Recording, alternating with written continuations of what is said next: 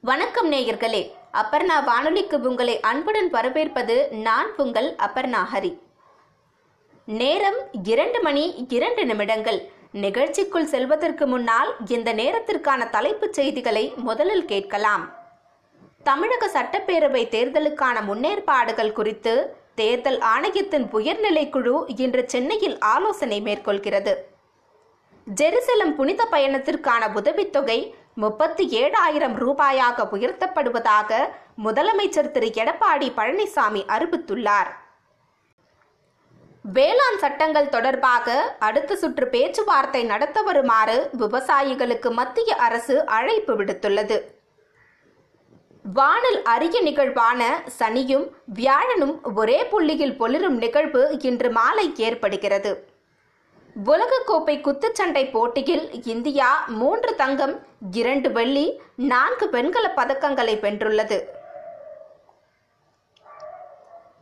இனி விரிவான செய்திகள்.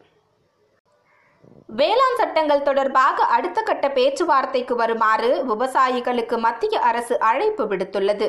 இது தொடர்பாக வேளாண் துறையின் இணைச் செயலர் திரு விவேக் அகர்வால் விவசாயிகளுக்கு கடிதம் எழுதியுள்ளார். பேச்சுவார்த்தைக்கு உரிய தேதியை பரிந்துரைக்குமாறும் அவர் அக்கடிதத்தில் கேட்டுக்கொண்டுள்ளார் வேளாண் சட்டங்களுக்கு எதிராக டெல்லியில் விவசாயிகள் மேற்கொண்டு வரும் போராட்டத்திற்கு தீர்வு காணும் நோக்கில் மத்திய அரசு இந்த நடவடிக்கையை மேற்கொண்டுள்ளது.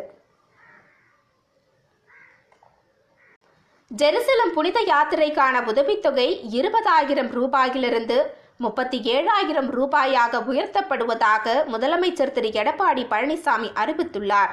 அஇஅதிமுக சார்பில் சென்னையில் நடைபெற்ற கிறிஸ்துமஸ் விழாவில் கலந்து கொண்டு அவர் பேசினார். சிறுபான்மை மக்களுக்கு பாதுகாப்பு அரணாக அஇஅதிமுக இருக்கும் என்றும் அவர் கூறினார். கொள்கை வேறு கூட்டணி வேறு என்றும் அவர் தெளிவுபடுத்தினார். அஇஅதிமுகவின் கொள்கைகளின்படிதான் அரசின் செயல்பாடு இருக்கும் என்றும் திரு. எடப்பாடி பழனிசாமி அவர்கள் தெரிவித்தார். இந்நிகழ்ச்சியில் பேசிய அஇஅதிமுக ஒருங்கிணைப்பாளர் திரு ஓ பன்னீர்செல்வம் மதச்சார்பின்மை ஏழை மக்களின் மேம்பாடு சமத்துவ சமதர்ம சமுதாயம் போன்றவற்றை தங்கள் கட்சி உறுதியாக கடைபிடிக்கும் என்றும் தெரிவித்தார். மகாகவி பாரதியாரின் கவிதைகள் நமது கலாச்சாரத்தின் பிரதிபலிப்பாக உள்ளது என மத்திய நிதியமைச்சர் திருமதி நிர்மலா சீதாராமன் கூறியுள்ளார். சென்னையில் உள்ள வானவில் பண்பாட்டு மையம் சார்பில் பாரதியாரன் பிறந்த தினத்தை ஒட்டி நடத்தப்பட்ட சர்வதேச பாரதி திருவிழாவின் நிறைவு நாள் நிகழ்ச்சியில் காணொலி காட்சி மூலமாக நேற்று அவர் உரையாற்றினார். பிரதமர் திரு நரேந்திர மோடியின் மனதில் பாரதியாரின் கவிதைகள் ஆழமாக பதிந்துள்ளதாகவும் அவர் தெரிவித்தார். இதன் காரணமாகத்தான் பல்வேறு தருணங்களில் பிரதமர் பாரதியாரின் கவிதைகளை எடுத்துரைத்ததாகவும் அவர் கூறினார். அனைத்து தரப்பு மக்கள் குறித்தும் அவர்களின் குணங்கள் குறித்தும் பாரதி தன் பாடல்களில் எழுதியுள்ளதாகவும் அவற்றை இப்போது படித்தாலும் புதிதாக இருக்கிறது என்றும் திருமதி நிர்மலா சீதாராமன் தெரிவித்தார். இருமறிச் செய்திகள். சர்வதேச சந்தையில் கச்சா எண்ணெயின் விலை பீபாய் ஐம்பத்தி ஒன்று டாலராக உள்ளது.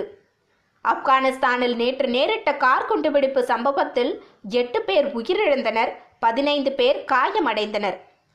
நேபாளத்தில் நாடாளுமன்றம் கலைக்கப்பட்டுள்ளது. பொது தேர்தல் இரண்டு கட்டங்களாக அடுத்த ஆண்டு ஏப்ரல் மற்றும் மே மாதம் நடைபெறும் என்று அறிவிக்கப்பட்டுள்ளது. அதிநவீன போர் விமானங்களை கொள்முதல் செய்ய உள்ளதாக பங்களாதேஷ் அறிவித்துள்ளது. அருணாச்சல பிரதேசத்தில் பள்ளி மாணவர்களின் பயன்பாட்டிற்காக ஒரு லட்சம் காதி முகக்கவசங்களை அம்மாநில அரசு கொள்முதல் செய்துள்ளது. மும்பை மாநகராட்சிக்கு உட்பட்ட பகுதிகளில் இரவு நேர ஊரடங்கு அமல்படுத்துவது குறித்து அடுத்த சில தினங்களில் முடிவெடுக்கப்படும் என்று அறிவிக்கப்பட்டுள்ளது. இத்துடன் இந்த செய்தி தொகுப்பு நிறைவு பெறுகிறது. மீண்டும் அடுத்த செய்தி தொகுப்பில் உங்களை சந்திக்கும் வரை உங்களிடமிருந்து விடைபெறுவது நான் உங்கள் அபர்ணா ஹரி. நன்றி வணக்கம்.